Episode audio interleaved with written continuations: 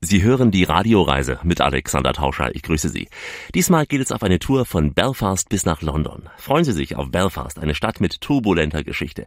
Wir sprechen über die Zeit der IRA und all das, was hier einst passierte. Wir zeigen Ihnen aber vor allem, dass Belfast heute eine absolut sehenswerte und sichere Stadt ist. Begleiten Sie uns zum Beispiel auf den St. George's Markt und kommen Sie mit ins Titanic Museum. Wir reisen weiter durch Nordirland, erleben tolle Natur auf dieser grünen Insel und auch im Süden der geteilten Insel gibt es tolle Küsten mit schroffer Natur. Wir zeigen Ihnen das alles. Und äh, Sie können sich auf eine Irish Night freuen, eine Party wie im Musikantenstadel. Und Sie können sich auf bayerische Jungs in Lederhosen freuen mit bayerischer Volksmusik mitten in London. Und äh, dieser Seefahrer wird uns heute begleiten, wenn wir London ansteuern. Hi, I'm Thorsten Castle and you're listening to the Radioreise with Alex. Also der Mann aus dem Castle ist dabei. Die Radioreise heute unterwegs, getreu dem irischen Sprichwort, besser ein Esel, der dich trägt, als ein Pferd, das dich abwirft.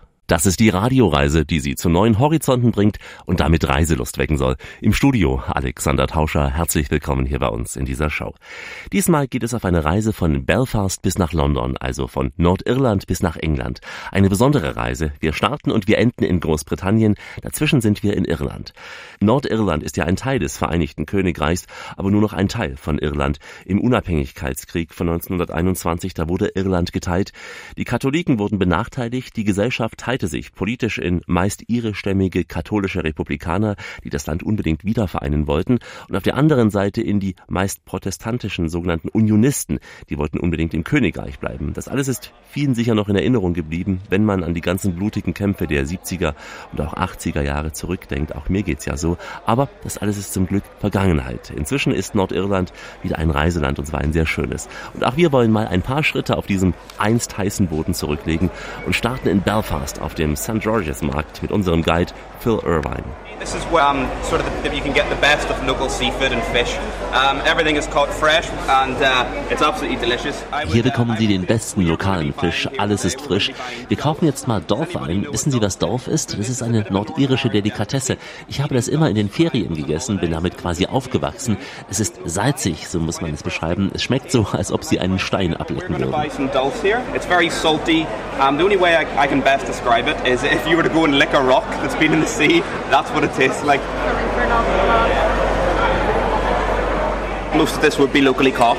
There are, there's some fish that, that doesn't grow. Der meiste Fisch wurde hier gefangen und wir sind ja bekannt für Austern, für Garnelen. Yeah, and then we're very famous, you see, for our seafood, for our oysters, for our prawns. Ja, ein Stimmungsbild vom St. George's Markt. Der wurde Ende des 19. Jahrhunderts gebaut. Er ist einer der ältesten Orte in Belfast. Hunderte Händler verkaufen hier ihre Ware. Im Prinzip vom Fisch aus dem Atlantik bis zum Reißverschluss. Und mehr als 20 Fischbuden allein präsentieren das Frischeste aus dem Meer. Und deswegen gilt der Markt auch als einer der besten überhaupt in Irland. Wir laufen von diesem Markt weiter durch Belfast auf einer kulinarischen Tour, wie es in unserem Programm stand. So schön, da hieß es nämlich, der beste Weg, eine Stadt kennenzulernen, ist durch das Essen. Finde ich auch. Und äh, solche Touren werden in Belfast angeboten mit Bierprobe, mit Gin-Verkostung in traditionellen Pubs, auch mit Kaffeeverkostung, mit Austernverkostung. Sehr schön. Oder auch äh, Schokolade, wie hier bei The Dura. Und äh, Phil begleitet uns weiter.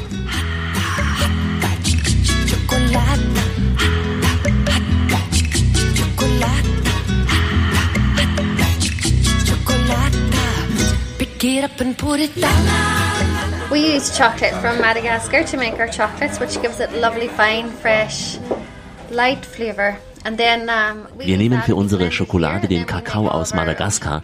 Das gibt diesen frischen, leichten Geschmack. Wir mahlen die Bohnen hier und stellen damit die Schokolade auch selbst her. Und ähm, der Favorit ist natürlich der Irish Coffee mit Espresso.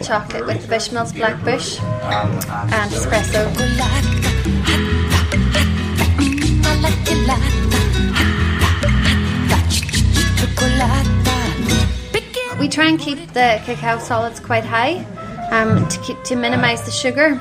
Wir versuchen so viel wie möglich Kakao zu nehmen, um so wenig wie nötig Zucker zu verwenden.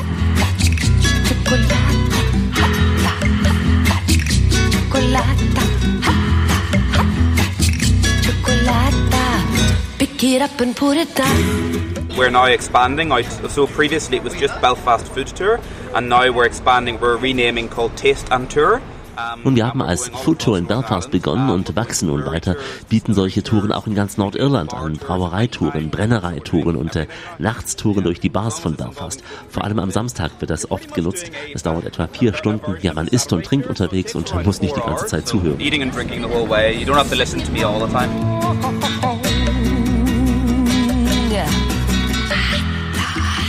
Hotte Schokolade heißt der Schokolade für die manchmal windig kalten Tage in Belfast. Wir laufen durch die Hauptstadt von Nordirland. Fast 300.000 Menschen leben hier inzwischen an der Mündung des Flusses Logan in der Bucht von Belfast.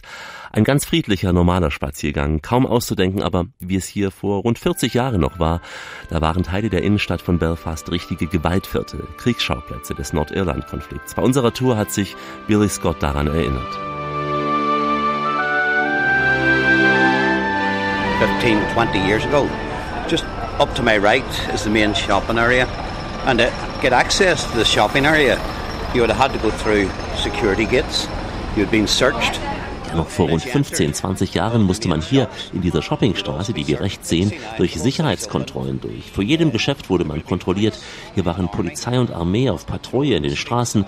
Heute, ja heute sehen Sie das kaum noch. Belfast hat eine sehr geringe Kriminalitätsrate. Wir sind jetzt nach Tokio die zweitsicherste Hauptstadt der Welt für Touristen. Got a, quite a low crime rate. A recent United Nations report found that Belfast after Tokyo was actually the second safest capital city in the world for tourists. One day we'll return here when the Belfast child sings again. Belfast Child von den Simple Minds sollte nicht fehlen. Und wir haben es eben gehört, als Tourist ist man sicher hier. Deswegen laufen wir auch gleich weiter durch Belfast. Die Radioreise heute durch Irland, daher am Ende jeder Etappe eine Weisheit aus diesem Land. Und zu Beginn gleich, damit wir es auch gesagt haben, zwei Witze voller Klischees. Der eine heißt, ein Ire geht aus dem Pub. Soll es wohl so selten geben. Ja, der andere, der in die gleiche Kerbe schlägt, heißt, ein Ire bläst bei der Verkehrskontrolle 0,0 Promille. Schön, dass Sie mit uns Urlaub machen. Die Radioreise. Heute lauter Ihre hier. Ihre mit einem R. Wir sind in Nordirland. Alexander Tauscher läuft mit Ihnen durch Belfast. Die Stadt wurde Anfang des 16. Jahrhunderts gegründet und schon damals war es ein heißes Pflaster gewesen. Es gab immer wieder Aufstände in diesem katholisch gebliebenen Land. Im 17. Jahrhundert bauten Hugenotten, die aus Frankreich geflohen waren, eine Leinenindustrie auf und äh, dafür musste später der Hafen erheblich erweitert werden. Es ist ein berühmter Hafen, denn hier lief im Jahr 1912 die in Belfast gebaute Titan Titanic zu ihrer ersten Fahrt aus. Auf unserem Stadtrundgang erzählt unser Guide Billy Scott über die nicht immer prachtvolle Geschichte von Belfast.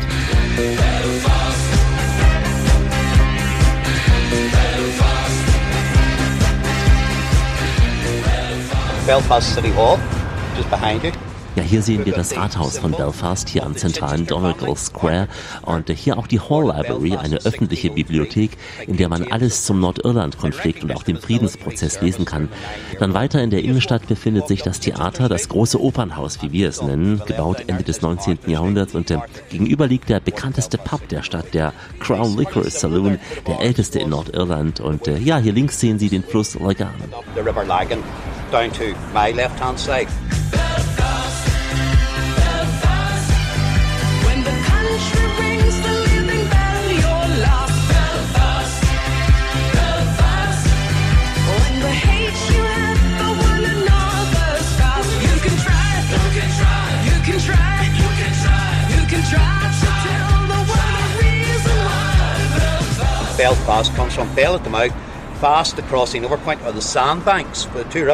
Übrigens, Belfast, der Name stammt vom schnellen Überqueren des Flusses über die Sandbank bei Ebbe. Und Sie sehen ja hier auch, als die Normannen kamen, da haben sie eine Burg gebaut, um sich zu verteidigen. At the mouth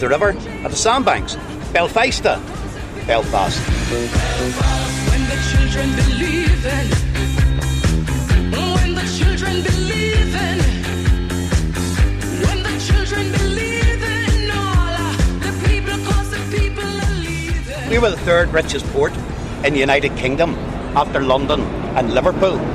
Übrigens, wir waren die drittreichste Hafenstadt im Vereinigten Königreich nach London und Liverpool. Und wir laufen jetzt mal weiter in Richtung Arthur Square, ein Platz am Ende der Ann Street. Hier befindet sich die stählerne Skulptur namens Spirit of Belfast. Sie wurde im Jahr 2009 enthüllt. Sie wird auch von den Belfastern als Onion Rings, also als Zwiebelringe bezeichnet. Äh, ja, sie soll in die Zukunft weisen, aber auch an die Vergangenheit erinnern. Ja, wir werden dann vorbeikommen am Belfast Castle auf dem Cave Hill.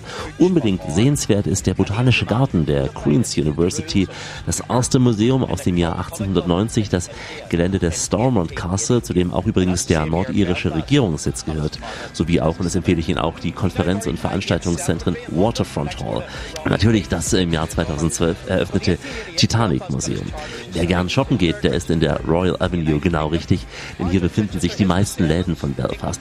Ich möchte noch Sandy Row erwähnen, das ist ein kleiner Bezirk in Belfast. Hier leben vor allem protestantische Arbeiterfamilien, die als extrem königstreu und auch katholikenfeindlich gelten. Und die Einwohner hier, die bilden im Prinzip das Herzstück der paramilitärischen Ulster Defense Association und auch der Orange Order, also eine Art Gegenorganisation zur IRA. Und nur wenige Meter von uns jetzt entfernt befindet sich die beeindruckende Cathedral St. Anne, die zur anglikanischen Church of Ireland gehört. Sie erinnert doch ein wenig an St. Paul's Cathedral in London. Christopher Wren's St. Paul's Cathedral in London.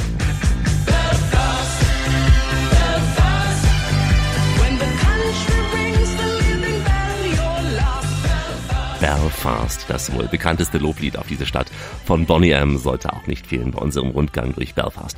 Ich muss da natürlich immer wieder auch an die Unruhen von Katholiken und Protestanten zurückdenken. Man hat es ja als Kind jahrelang fast täglich in den Nachrichten gehört. Offiziell beendet wurden sie im Jahr 1998 durch das sogenannte Karfreitagsabkommen. Das ist ein wichtiges Datum, eine wichtige Zahl und ein wichtiger Begriff auch. Und das andere ist die Titanic, wie eben schon erwähnt, die Titanic. Ein großes Museum erinnert an die letztlich tragische Geschichte dieses Riesendampfers. Billy Scott.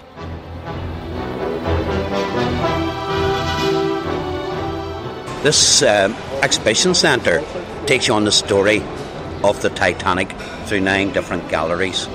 It starts off in Gallery 1, and Gallery 1 tells you about the politics of Belfast at the turn of the 20th century and what we called Ja, dieses Ausstellungsgelände nimmt Sie mit auf eine Tour durch die Geschichte der Titanic in neun verschiedenen Galerien. In der ersten Galerie geht es zum Beispiel los mit der Politik in Belfast in den 20er Jahren. Mit diesem Erlebniszentrum soll die Blütezeit des Schiffbaus gefeiert werden. Damals hatte ja hier alles gigantische Dimensionen, die Kräne, die Gerüste, auch die Schiffe.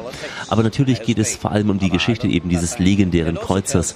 Nur wenige Originalgegenstände sind zu sehen. Das Konzept heißt bei uns eben Erleben mit allen Sinnen, also eine 3D-Hülle ermöglicht einen virtuellen Spaziergang durch Maschinenraum, durch Korridore über die Brücke hinweg. Recht konkret dagegen, ja, erlebt man hier als Titanic-Fans bei einer Fahrt im Käfigaufzug, wie hoch dieses Baugerüst damals war.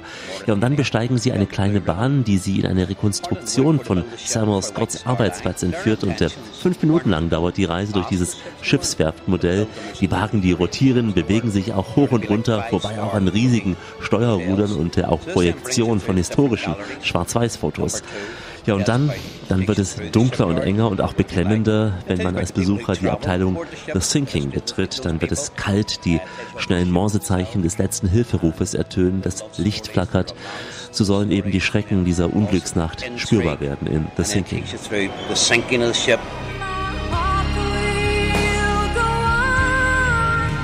Celine Dion, My Heart Will Go On, Titanic. Wir könnten hier noch viel länger weiterlaufen durch diese Ausstellung, aber eine irische Weisheit sagt völlig zu Recht, wie ich finde, als Gott die Zeit gemacht hat, hat er nicht genug davon gemacht.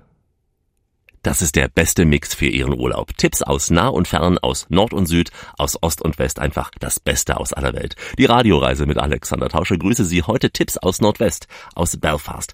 Nach dem Besuch im Titanic Museum fahren wir langsam aus Belfast nun heraus und ähm, da fallen große Gemälde auf Mauern entlang einiger Straßenzüge auf. Hier leben die Menschen, die nicht zu den Privilegierten gehörten und äh, während des Nordirland-Konfliktes, der ja in den 80er und 70er Jahren vor allem hier war, da gab es immer wieder schwere Unruhen, über die wir gesprochen hatten und ähm, die Nordiren, die hatten damals ihre Helden der damaligen Konfliktparteien auf verschiedenen Hausmauern bemalt, je nachdem, welcher Konfliktpartei man eben gerade angehörte. All das sticht schon ins Auge, wenn man langsam das Zentrum von Belfast verlässt. Und wir machen uns nun auf den Weg zum Mussenden Temple. Das ist so ein kleines, rundes Gebäude hoch auf einem Cliff über dem Atlantik in der Nähe von Castle Rock im County Londonderry. Mehr darüber erzählt uns vor Ort unser Guide Billy Scott.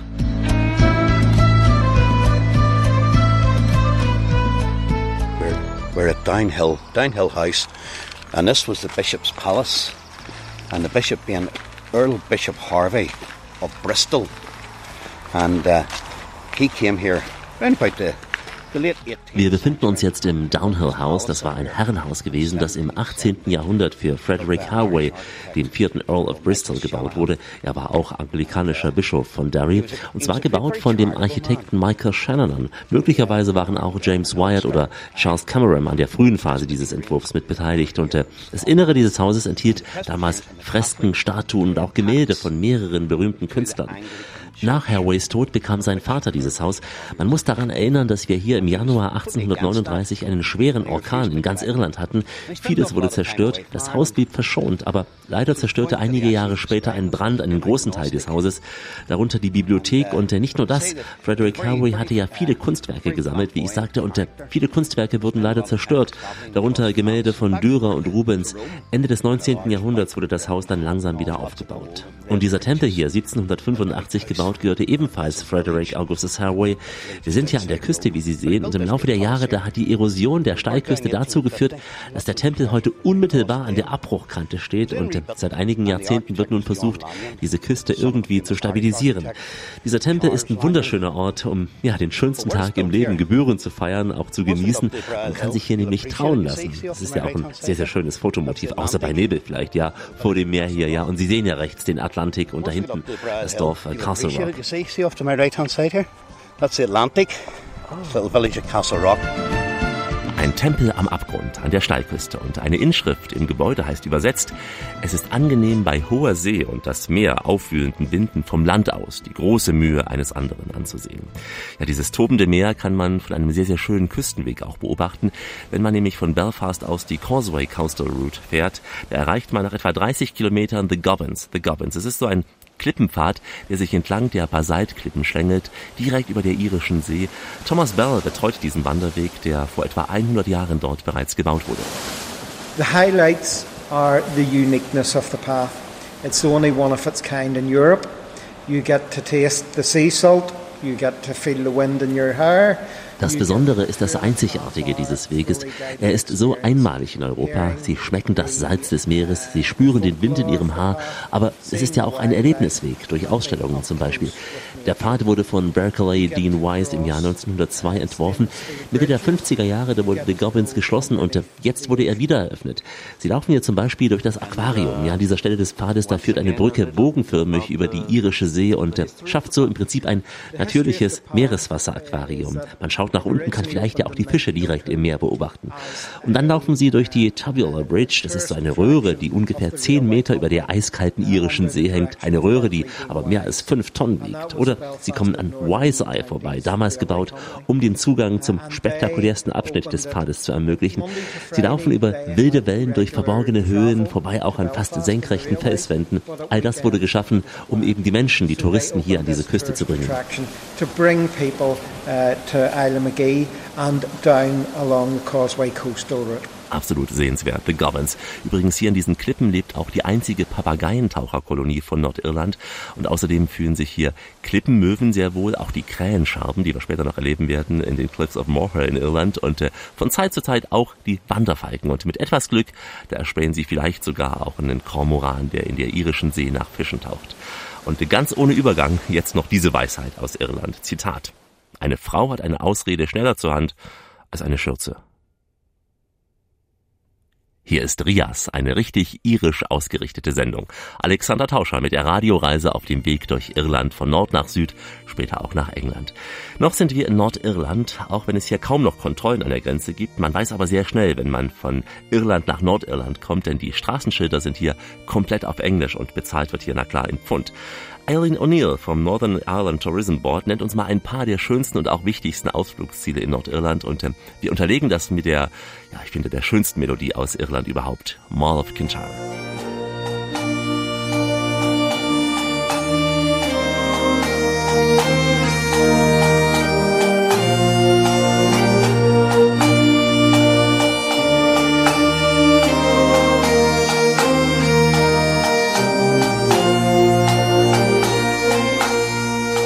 Northern Ireland is so small and compact.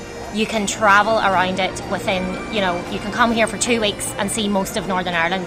Nordirland ist so klein und so dicht gedrängt mit Attraktionen. Wenn man zwei Wochen hier verbringt, dann sieht man das meiste.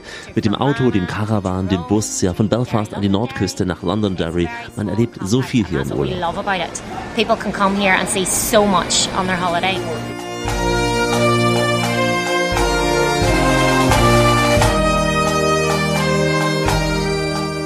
Visitor attractions. We have loads of absolutely fantastic visitor attractions. Titanic Belfast is one of our top visitor attractions. Und die Besucherhöhepunkte, da gibt es so viel. Titanic in Belfast zum Beispiel, der Giants Causeway, da kommen pro Jahr um die 800.000 Besucher hin. Unser Causeway Hängebrücke auch. Äh, sie wurde mal als eine der besten Straßentouren der Welt ausgezeichnet. Our Causeway Coastal Route is was voted one of the best road journeys in the world.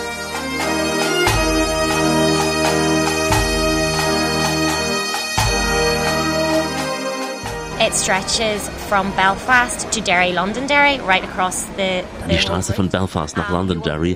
Und wenn man die Küstentour mit einem Besuch der nervenaufreibenden Hängebrücke Carrick Reed beginnt, dann kommt man weiter westwärts zum Giants Causeway. Dann erlebt man auch die 40.000 riesigen Basaltsäulen, die meterhoch in den Himmel ragen. Sie stehen so eng beieinander und senken sich ins Meer hinein ab, sodass sie an eine Straße erinnern. Das bot auch die Vorlage für die Sage um den Riesen Finn McCool. Finn McCool. Endlose Sandstrände weiter nach Westen, dann kommt danach Londonderry und äh, der Charme dieser Stadt liegt meines Erachtens vornehmlich in dieser wunderschönen Flusslage, historisch auch erhaltenen Bauten und äh, einer sehr aufregenden Geschichte. Die Stadtmauern, die sind in Londonderry sehr gut erhalten. Also die Nordküste ist äh, absolut mein Favorit. Eileen O'Neill vom Northern Ireland Tourism Board. Angelfans und Bootsfahrer, die finden ihr Paradies am Lough Erne und wer auf den Spuren der heroischen Stammesfäden der Kelten ist, der findet sie etwa im Northern Fort. Also Kultur und Natur, das ist vor allem das, wofür Nordirland steht. I love Belfast City as well. but my favourite is the coastline, the scenery. You can do everything in Northern Ireland, absolutely everything from surfing on the north coast to canoeing, cycling, We recently hosted the Giro d'Italia. Nun, ich liebe Belfast, aber am liebsten die Küste. Und als Besucher kann man im Urlaub alles aktiv machen hier. Surfen, an der Nordküste zum Beispiel, mit dem Kanufahren, Radfahren. Wir hatten ja schon mal den Giro d'Italia zu Gast und seitdem kommen so viele Radfahrer hierher. Das ist einfach phänomenal. Aber nicht nur das, Sie können auch Belfast mit dem Rad erkunden. Es gibt da auch entsprechende Stadttouren, auch in Londonderry. Man kann Touren mit dem Rad da machen. Was gibt es noch? Natürlich, wie fast überall inzwischen, mit dem Segway kann man durch die Städte fahren. Alles, was Sie sich vorstellen können, können Sie hier tun.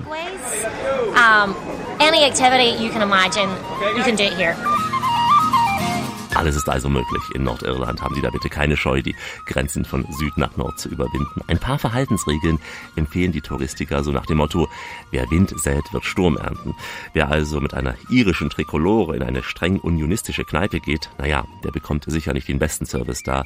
Also die jeweiligen Nationalfahnen, aber auch Fußballhemden von Rangers oder Celtic, die sind immer mit Konfliktpotenzial gesegnet. Und äh, wer mit einem in Dublin gekauften IRA-Schild durch Belfast rennt, der sollte sich nicht wundern, wenn man ihn ausbuht. Und das wäre noch so die freundlichste Art. Wir machen es jetzt mal umgekehrt. Wir kommen von Nordirland in den Süden dieser geteilten Insel, kommen auch an spektakuläre Landschaften, an Kulisse vorbei, wie zum Beispiel auch den Burns. Das ist so eine Karstlandschaft.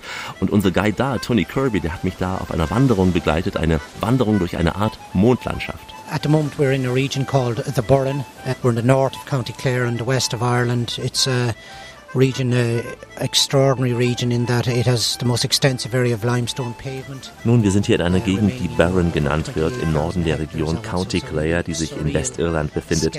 Die Barron-Region ist eine einmalige Karstlandschaft im Nordwesten Irlands mit einer unvergleichlich reichen Flora. Man sollte es in die UNESCO-Liste aufnehmen, bisher ist es leider noch nicht der Fall.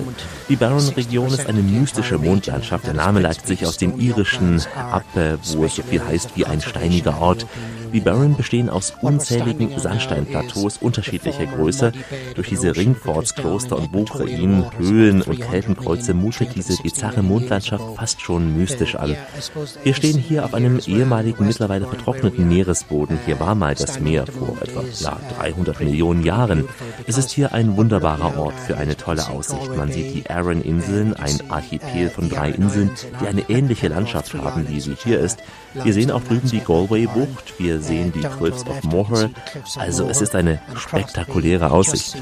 Connemara with a great mountainous boggy region on the other side of the bay. So from the scenery point of view, it is pretty spectacular as well. Spectacular, spektakulär, aber es war ja nur ein kleiner Appetithappen. Wir erreichen gleich auf unserer Irlandreise den größten Fluss des Landes, den Shannon. Und dann geht es weiter über die irische See nach London. Dort treffen wir dann diese beiden Jungs. Hey, we are Timo and Toby and you're listening to Radio Reise with Alex. Enjoy it. Timo und Tobi in London. Das ist noch ein langer Weg bis dahin. Vor einer kurzen Verschnaufpause ein Satz aus Irland zum Nachdenken. Wenn Gott den Menschen misst, dann legt er das Maßband nicht um den Kopf, sondern um das Herz.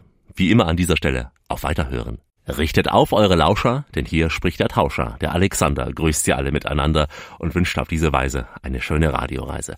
Heute eine Tour im Zeichen des grünen Kleeblatts, Irland. Wir machen uns nun auf den Weg in Richtung Shannon. So zwischen Dublin und Limerick liegt an einem kleinen See mitten in den grünen Hügeln der wunderbare Ort Killaloe. Wir sind damit im County Clare in Irland. Dieser Ort Killaloe war im 10. Jahrhundert sehr wichtig für Irland. Es war nämlich eine strategisch wichtige Basis für Brian Boru. Das war damals der Hochkönig von Irland und deswegen war der Ort damals die Hauptstadt von Irland gewesen. Der König konnte von hier aus den Fluss Shannon kontrollieren. In Richtung Limerick in dieser Zeit, da wurde Limerick nämlich von Wikingern gehalten und Brian Boru hatte seinen Palast genau dort gebaut, wo heute die katholische Kirche steht in Killaloe. Und äh, mehr über diese Zeit erfährt man im Killaloe Heritage Center, auch von Mary Durach. Und wir hören dazu schon im Hintergrund die Musiker des königlich irischen Regiments, na klar, von Killaloe.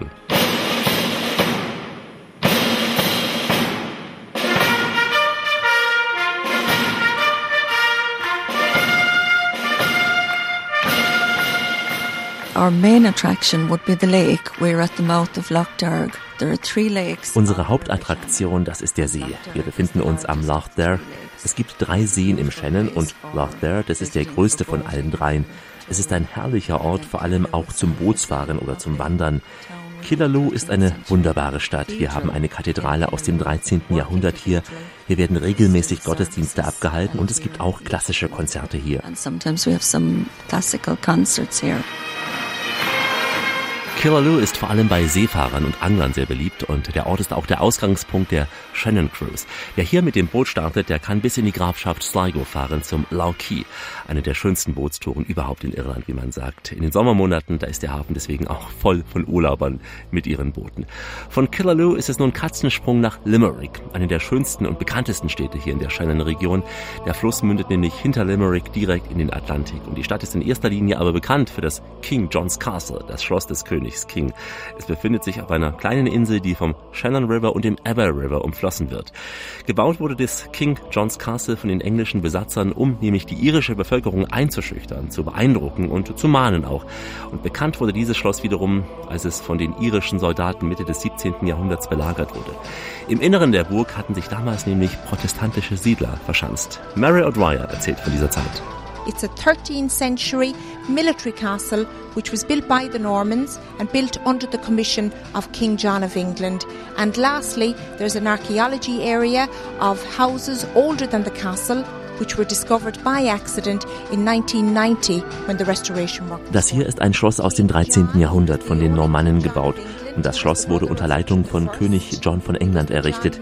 Und es gibt hier eine archäologische Ausgrabungsstätte mit Häusern, die älter sind als das Schloss. Diese Häuser wurden 1990 entdeckt, als das Schloss restauriert wurde.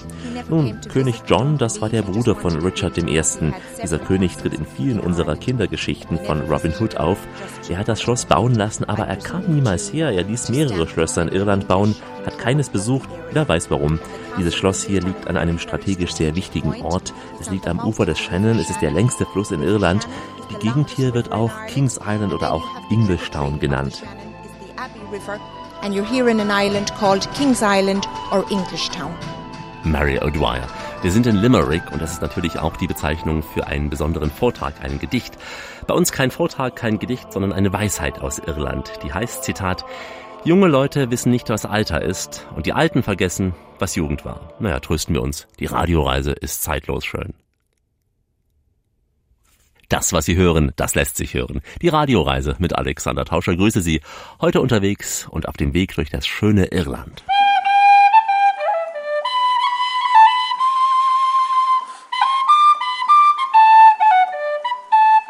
Ja, und nun eine Irish Night. Aber anders als Sie sich vielleicht vorstellen, es sieht nicht nur aus, es klingt auch nach einem Musikantenstadel. Und dazu gehen wir jetzt ins Bunratty Castle. Liegt etwa 10 Kilometer nordwestlich von Limerick, eines der schönsten Schlösser aus dem Mittelalter überhaupt in Irland. Damals sollte von hier aus der Schiffsverkehr auf dem Rathy River überwacht werden. Heute ist es ein Museum mit unter anderem einer großen Sammlung historischer Möbel aus dem 15. und 16. Jahrhundert. Aber wir erleben jetzt den wilden Robert, den Wild Rover, den Sie ja schon im Hintergrund so schön hören, eines der Hauptmotive bei diesem Folkabend auf Bunratty Castle. Wild Rover, ein irisches Volkslied aus dem 12. Jahrhundert. Es erzählt die biblische Geschichte vom verlorenen Sohn auf Irisch und das Lied wird oft als Trinklied, nicht als Heiligenlied angesehen. Deswegen hört man es ja oft live gespielt, auch in Irish Pubs. Es ist auch Grundlage übrigens der Hymne No, Nay, Never, werden wir auch noch hören, eines bekannten Fußballclubs in Irland. Und äh, bei dieser Irish Folk Night auf Bunratty Castle ging es mir nicht aus dem Ohr, deswegen auch im Hintergrund schon im Loop sozusagen Wild Rover. Sie müssen sich das so vorstellen, zweimal am Abend, da lässt der Earl durch seine Hofdamen und den Butler zum viergängigen Medieval Banquet blicken, also ein mittelalterliches Viergänge-Menü. Im großen Rittersaal, da wird dann Suppe, Schwein, Huhn aufgetafelt. Man kann nach Herzenslust mit den Fingern zulangen. Und garniert wird dieses große Fressen und Saufen vom Chor der anmutigen Burgfräuleins und sanftem Hafenspiel. Dazu Musik und äh, mehr oder weniger lustige Witze auf der Bühne. Es erinnert ein wenig eben an den alten Musikantenstadel. Der Moderator auf der Bühne, Brad, der gibt sich alle Mühe, seine Gäste bestens zu unterhalten. Eine Gruppe von US-Amerikanern saß bei uns mit am Tisch und die waren deeply impressed, wie sie sagten. Und nicht nur ihnen hat es Spaß gemacht. Der ganze Saal hat getobt, wie Sie hier hören. And now I'm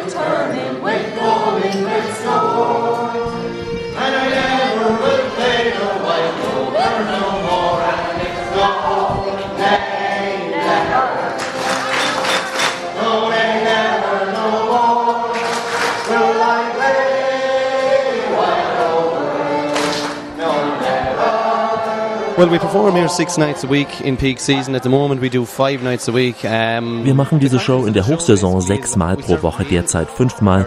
Nun, was passiert hier? Wir servieren den Gästen ein Vier-Gänge-Menü. Währenddessen wird auf der Bühne getanzt, ich erzähle ein paar Witze und die Gäste, die haben einfach Spaß dabei.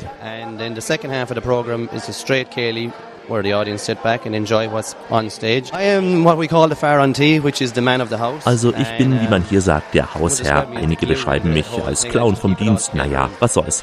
Auf jeden Fall halte ich die Show am Laufen. Ich stelle alle Tänzer vor. Ich halte das Publikum eben bei Laune. Energy levels up. The Americans will be, I have Ich bin der Meinung, die Amerikaner sind das beste Publikum, denn sie sind gekommen, um gute Laune zu bekommen. Die Iren brauchen manchmal viel, viel Zeit, um aufzutauen, weil sie eben denken, sie kennen alles. Aber die Amerikaner, die sind viel neugieriger. neugieriger.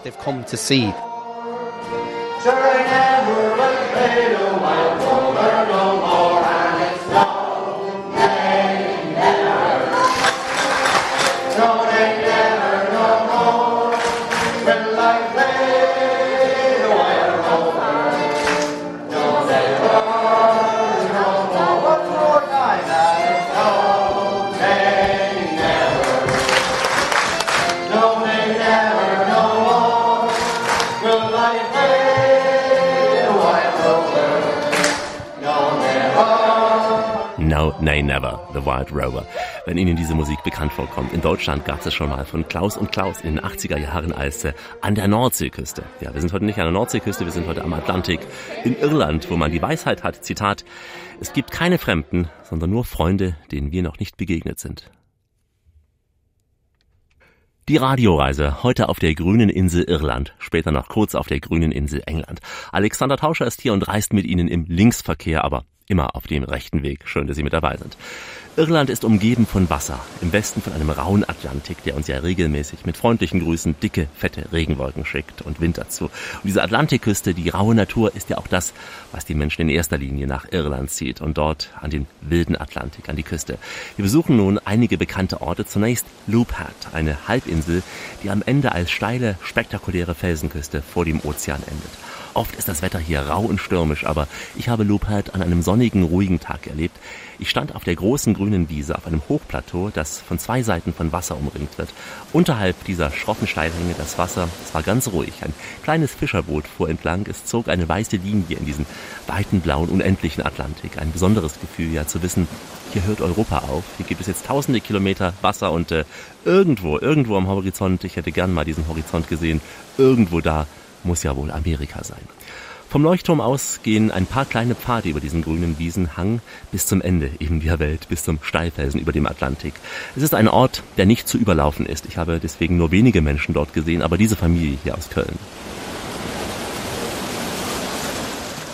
Letztes Jahr sind wir zu zweit zu seinem 40. Geburtstag hierher gereist und ähm, das Land hat uns einfach fasziniert von den Medien, die wir bislang ähm, gesehen und gehört haben und haben damals entschlossen, auch mal mit den Kindern hierher zu kommen, um denen einfach auch mal zu zeigen. Die Landschaft ist einfach sehr schön hier.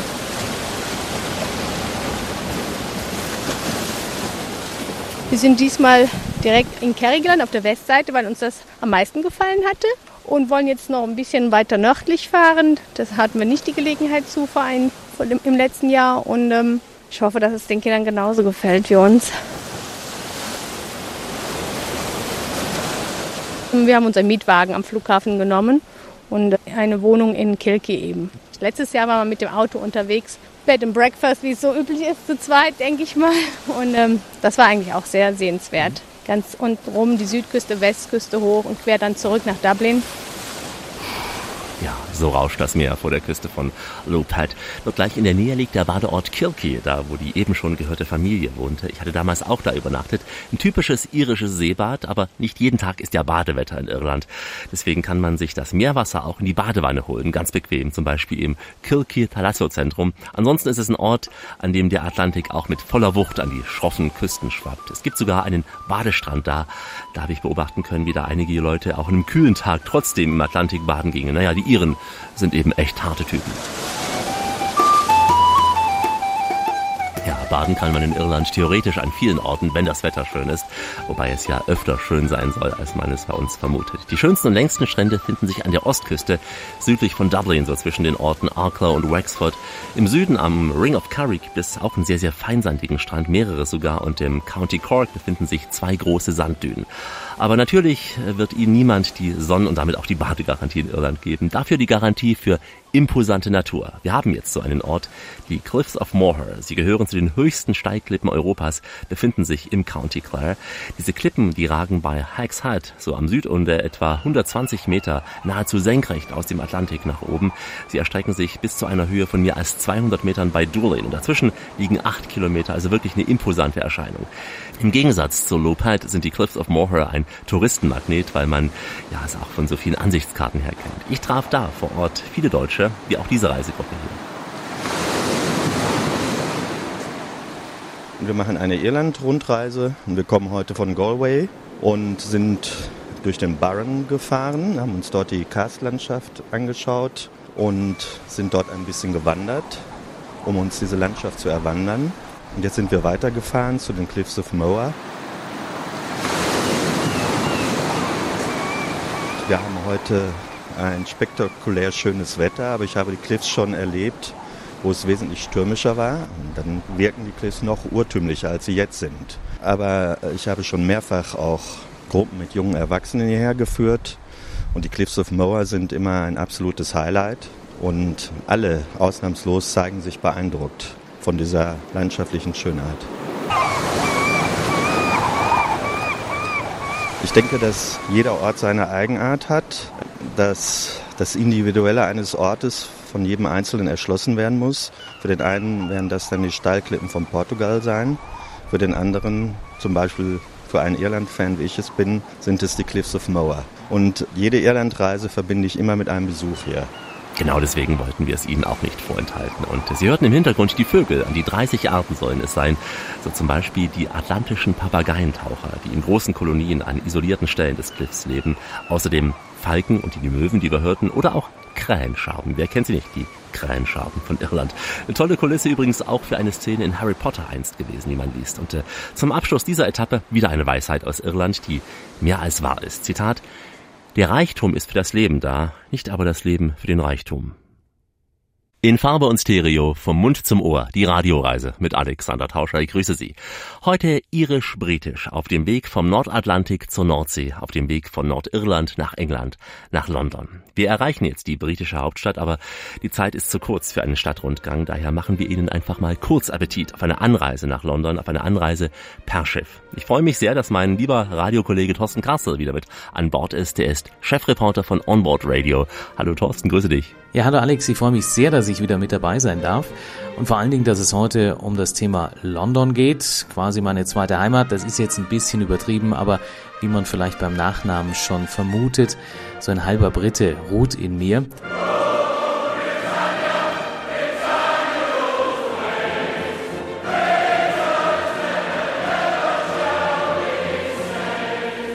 London ist natürlich aus Sicht eines Kreuzfahrtreporters besonders interessant, weil immer mehr Touren auch ab Deutschland, sprich ab Hamburg zum Beispiel, Richtung Southampton gehen. Southampton wird immer als das Tor zu London bezeichnet, wobei man sagen muss, es ist ein dann doch ziemlich weit entferntes Tor, also da braucht man ein bisschen Zeit, um morgens dann eben nach dem Anlegen im Hafen von Southampton bis in die Hauptstadt zu kommen und eben auch wieder zurück.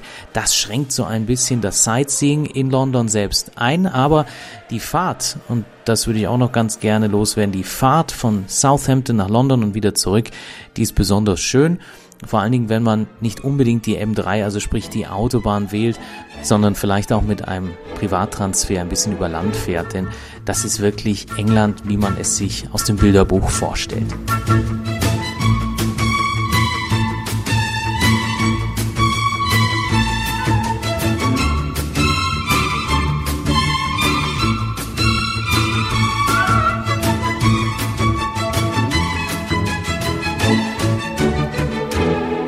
Southampton ist ja der Hafen, von dem einst die Titanic losgefahren ist. Da kriegt der eine oder andere vielleicht mal negative Assoziationen, aber damit will ich sagen, es ist ein sehr historischer Hafen.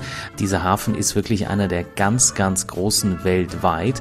Und es ist der Heimathafen zum Beispiel für die Reedereien P&O Cruises und auch die traditionsreiche Cunard Line ist dort zu Hause. Aber Weltweit gesehen kommen natürlich ganz, ganz viele Unternehmen und Reedereien dorthin. Royal Caribbean International, die Fred Olsen Cruise Lines zum Beispiel, Saga Cruises, AIDA selbstverständlich und auch immer öfter TUI, mein Schiff. Also da hat man wirklich die freie Wahl.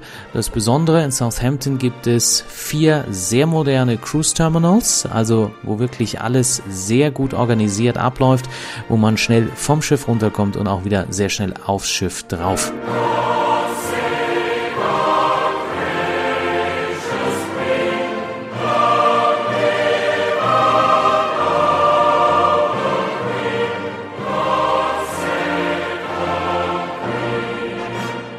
Dann kann man sich aussuchen, wie man nach London reisen möchte. Das geht zum Beispiel mit dem Bus, da gibt's den National Express. Dieser National Express ist im Übrigen eine der günstigsten Varianten, um zwischen Southampton und London hin und her zu kommen. Ja, und wer mit dem Busfahren so seine Probleme hat, der kann selbstverständlich auch den Zug nehmen. Es gibt verschiedene Züge pro Stunde, die zwischen Southampton Central Station und Londons Waterloo Station hin und her fahren. Unter anderem auch Richtung Gatwick Airport, auch da fährt ein Zug hin. Allerdings verkehren keine Züge nach Heathrow Airport. Das ist wichtig für alle, die eine Kreuzfahrt ab Southampton machen wollen und dafür nach London fliegen bzw. in Southampton ankommen und von Heathrow wieder nach Hause fliegen wollen. Und das Besondere ist genauso wie der National Express, also die Busse, sind auch die Züge, die Train Station relativ nah zu diesen vier verschiedenen Kreuzfahrtterminals im Hafen. straight through.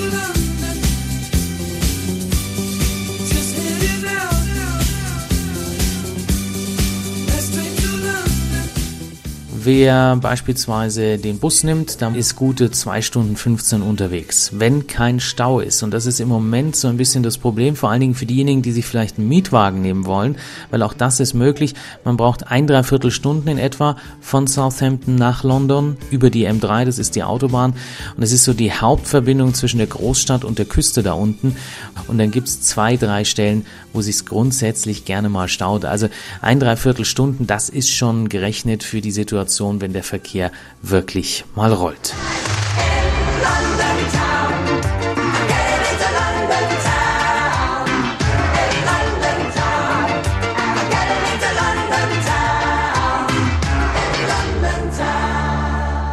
Southampton, London und wieder zurück mit dem Zug, mit dem Bus. Natürlich gibt es auch Privattransfers, die sind ein bisschen teurer.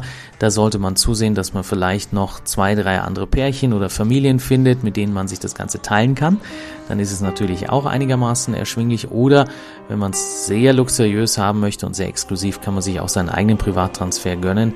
Aber der geht dann sicherlich auch etwas ins Geld. Also da kommt man nicht mit etwas mehr als acht Euro hin. Thorsten Kasse, Chefreporter von Onboard Radio, mit den praktischen Tipps für eine Reise nach London per Schiff. Und ähm, Thorsten wurde hier begleitet von großen Hymnen wie Rule Britannia oder natürlich God Save Our Queen, God Save Our Mr. Kasse. Vielen Dank, Thorsten. Bis zum nächsten Mal. Ich freue mich. Thorsten Kasse, ein Freund und Kollege. Und wie sagt eine Weisheit, der beste Spiegel ist das Auge eines guten Freundes. Die Radioreise mit Alexander Tauscher geht langsam in die Schlussetappe. Heute eine Reise von Nordirland bis nach London. Schön, dass Sie dabei geblieben sind. Für London nehmen wir uns mal eine Extrasendung Zeit. Für die Tower Bridge, für Westminster, die Kronjuwelen, Downing Street und so weiter und so fort. Heute nur ein Tipp. Etwas, was Sie sicher in London so nicht erwarten würden. Bayerische Volksmusik in bayerischen Lederhosen. Ich darf Sie kurz einladen an einen besonderen Ort, einen besonderen Club, wo Sie einmal im Jahr Tim und Tobi treffen aus Freyung im Bayerischen Wald. Die machen nämlich hier bayerische Wirtshausmusik. Die beiden Jungs, die waren zu Silvester mal ziemlich betrunken gewesen, ich nehme an ausnahmsweise, und hatten damals beschlossen, gemeinsam Musik zu machen. Die besten Entschlüsse kommen ja ab und zu unter Alkohol. Musiziert hat der Tobi schon als kleines Kind wohlgemerkt ohne Alkohol. Und nun gemeinsam in London für die Briten, die bei so einer Musik sicher gern mal zum Glas greifen, wenn sie dann auch gleich noch das Gegröle und Gesinge hören. Es sind nicht Tim und Tobi, haben sie mir ausdrücklich gesagt, es sind die jubelnden Fans in diesem Londoner Club. Ich spiele schon seit dem sechsten Lebensjahr aber schon angefangen. Bei mir ist es so, ich habe mir es eigentlich ursprünglich selber gelernt am Anfang, also sind so über Internet, über Tutorials und so weiter. Und seit über einem Jahr bin ich im Unterricht. Auch schon als 5-, 6-Jähriger begonnen zu spielen? Nein, noch nicht. Wie ist das? Man stellt sich mal vor, die Jugend von heute hört nur Charts und hört nur Independent und Rock. Ihr steht richtig zu dieser guten, alten, handgemachten Volksmusik. Ja, da stehen wir wirklich dazu und das ist auch bei uns im Bayerischen Wald wird das immer beliebter. Man kennt es, dass immer mehrere junge Leute die Musik machen. Ist auch immer, wenn man auf die Volksfeste ist und eine Band spielt irgendein bayerisches Lied und man schaut so durch die Reihen, da klatschen auch die jungen Leute mit und singen mit. Also das ist wirklich voll im Kommen wieder. Freut uns selber. Hörst du auch privat Volksmusik? Nicht immer, sage ich einmal. Nicht jede Art von Volksmusik. Unsere Musik taugt man am besten, sagen wir es aber so. Bei mir ist es so, ich höre eigentlich querbeet alles von Blues, über Jazz, über Pop, Rock, Volksmusik. Also ich bin eigentlich allround-mäßig interessiert in dem Ganzen. Immer schon abwechslungsreich alles. Wo tretet ihr auf? Also wir treten einfach zum Beispiel Geburtstage, Hochzeiten, Standesamt, Dorffeste, irgendwelche andere Feste oder so. Und wir sind auch zum Beispiel in London im Spring Festival im Bavarian Beer House. Es ist ein Pub in London. Ihr seid also auf der Insel. Wie kommt das an, die Musik? Also das Haus ist so, da geht man so erst, besteht aus zwei Stöcken und unten findet dann die Party statt und da sind lauter Biergarnituren aufgestellt und als wir da reingekommen sind, waren wir schon ein bisschen aufgeregt, wie kommen wir da an und was sagen die, wenn wir auf einmal zum Beispiel bayerisch zu singen anfangen, völlig überrascht, die klatschen da mit, die hauen auf die Bänke und sind da voll verrückt und aber also einfach cool finden wir. Die verstehen ja die Texte nicht, die Engländer, und trotzdem äh, tanzen sie mit, weil die Musik ins Ohr geht, die Melodie. Ja, irgendwie, irgendwie kommt es gut an. Also da, am Anfang sind so circa 200 Leute immer und dann am Anfang, sage ich mal, so zwei, drei Stunden spielen wir da reine bayerische Musik. Aber die letzten ein, zwei Stunden spielen wir dann schon englische Titel, die wo wir auch auf der Harmonika und auf, auf der steirischen Harmonika und auf der Gitarre interpretieren.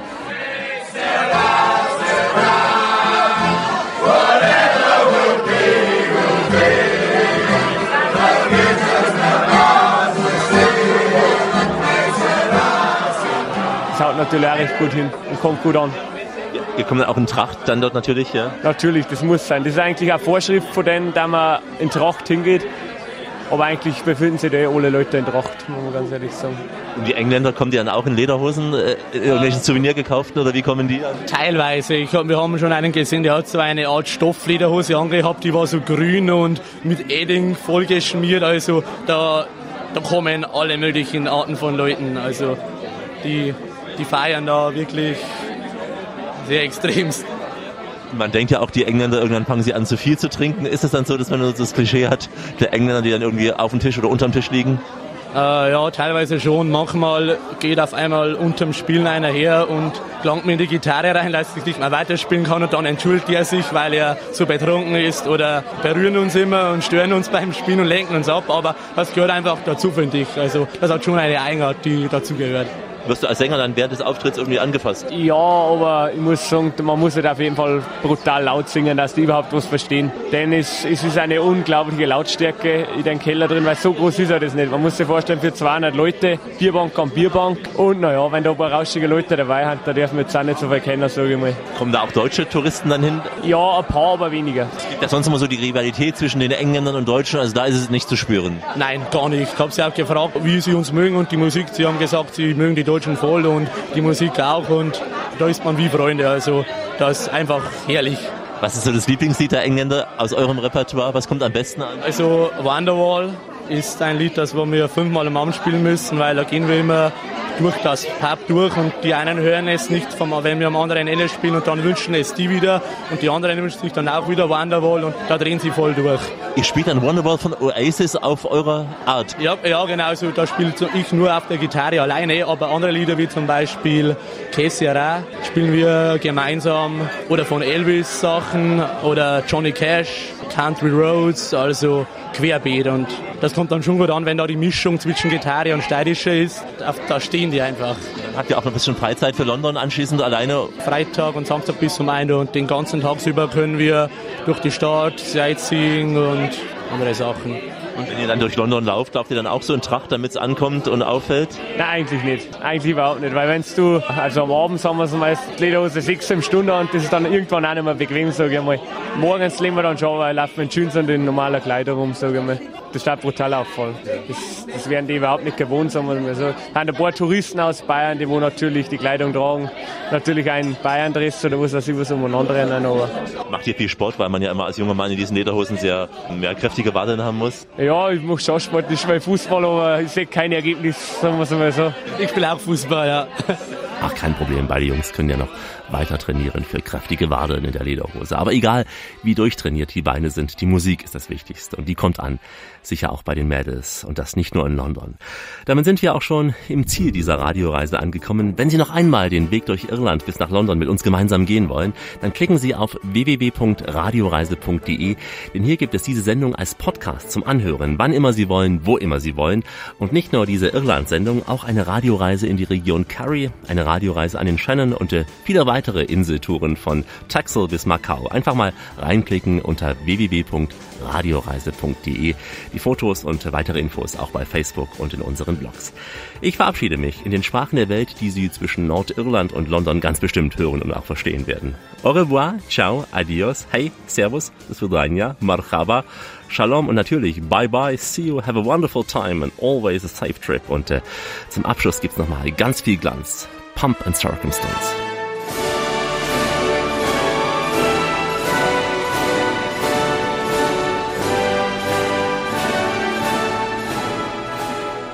Hallo, ich bin Thorsten Kassel und Sie hören die Radioreise mit Alex.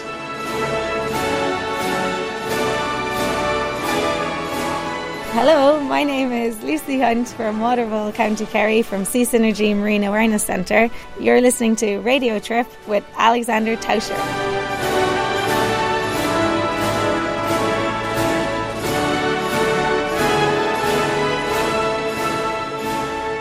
Hey, we are Timo and Toby. This was the Radio Reise with Alex. Stay tuned. Pump and Circumstance. Und die letzte Weisheit für heute, die kommt vom großen Oscar Wilde. Der sagte einmal, wir können im Leben höchstens eine große Erfahrung haben. Und das Geheimnis des Lebens ist es, diese Erfahrung so oft wie möglich wiederzuhaben. Also bleiben Sie schön reisefreudig, denn es gibt noch mindestens 1000 Orte in dieser Welt zu entdecken. In diesem Sinn, wie immer, bis bald.